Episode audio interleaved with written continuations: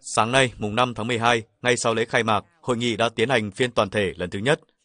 Chủ tịch Quốc hội ba nước Campuchia, Lào và Việt Nam chia sẻ đánh giá việc thành lập hội nghị cấp cao Quốc hội ba nước CLV có phần làm sâu sắc hơn nữa quan hệ hữu nghị, đoàn kết và hợp tác toàn diện giữa ba nước CLV.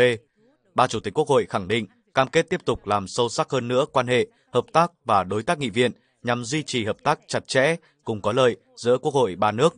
qua đó vun đắp tình hữu nghị, đoàn kết, thúc đẩy hợp tác toàn diện trên mọi lĩnh vực của ba nước. Đặc biệt, ba chủ tịch Quốc hội nhấn mạnh vai trò giám sát của Quốc hội trong việc ứng phó các thách thức toàn cầu, giải quyết các vấn đề còn tồn tại, thúc đẩy việc thực hiện các thỏa thuận, dự án chung vì lợi ích chung của người dân trong khu vực tam giác phát triển CVL, CLV, DTA nói riêng và ba nước nói chung. Dự và phát biểu tại phiên toàn thể thứ nhất, Chủ tịch Quốc hội Vương Đình Huệ nhấn mạnh quan hệ đoàn kết hữu nghị, gắn bó và tin cậy chính trị giữa ba nước Campuchia, Lào, Việt Nam là di sản vô giá, có ý nghĩa chiến lược lâu dài trong sự nghiệp xây dựng, bảo vệ và phát triển của ba nước. Việt Nam luôn coi trọng và coi đây là nhiệm vụ chiến lược và ưu tiên hàng đầu trong chính sách đối ngoại của Việt Nam. Chủ tịch Quốc hội khẳng định việc thành lập cơ chế hội nghị cấp cao Quốc hội ba nước CLV là mốc son quan trọng trong lịch sử hợp tác giữa ba quốc hội, đánh dấu sự nâng tầm hợp tác giữa ba cơ quan lập pháp lên cấp cao nhất, là bước hiện thực hóa kết quả đạt được tại cuộc gặp cấp cao của người đứng đầu ba đảng tháng 9 năm 2021. Chủ tịch Quốc hội đề nghị Quốc hội ba nước tiếp tục cùng nhau gìn giữ, vun đắp, gia tăng giá trị chiến lược của tình hữu nghị truyền thống, đoàn kết đặc biệt Campuchia, Lào, Việt Nam.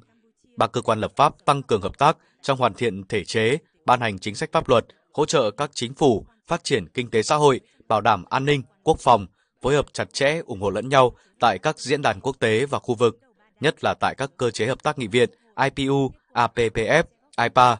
góp phần xây dựng cộng đồng ASEAN thúc đẩy hợp tác tiểu vùng Mekong. Quốc hội ba nước tiếp tục giám sát triển khai hiệu quả các văn kiện hợp tác đã ký, đàm phán để ký văn kiện mới, tạo hành lang pháp lý đầy đủ, đồng bộ, thuận lợi trong hợp tác giữa song phương cũng như giữa ba nước nhằm tạo đột phá trong hợp tác kinh tế, tăng cường bổ trợ, kết nối giữa ba nền kinh tế CLV, chú trọng các cơ chế, chính sách đặc thù cho khu vực CLV DTA. Quốc hội ba nước phối hợp giám sát việc tạo điều kiện thuận lợi, phát triển du lịch, xúc tiến mô hình ba quốc gia một điểm đến, thúc đẩy hợp tác y tế, giáo dục, đào tạo, giao lưu văn hóa, góp phần giáo dục thế hệ trẻ ba nước về quan hệ hữu nghị Campuchia, Lào, Việt Nam.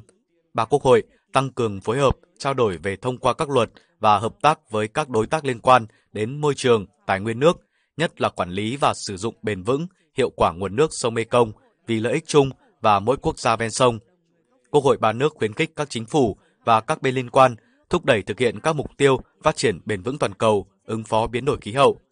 Quốc hội ba nước tiếp tục ủng hộ lẫn nhau để bảo đảm giữ vững ổn định, trật tự, an ninh ở mỗi nước, không để cho bất kỳ lực lượng nào sử dụng lãnh thổ nước này chống nước kia. Cơ quan lập pháp ba nước tạo điều kiện thúc đẩy sớm hoàn thành công tác phân giới cắm mốc trên đất liền giữa các nước.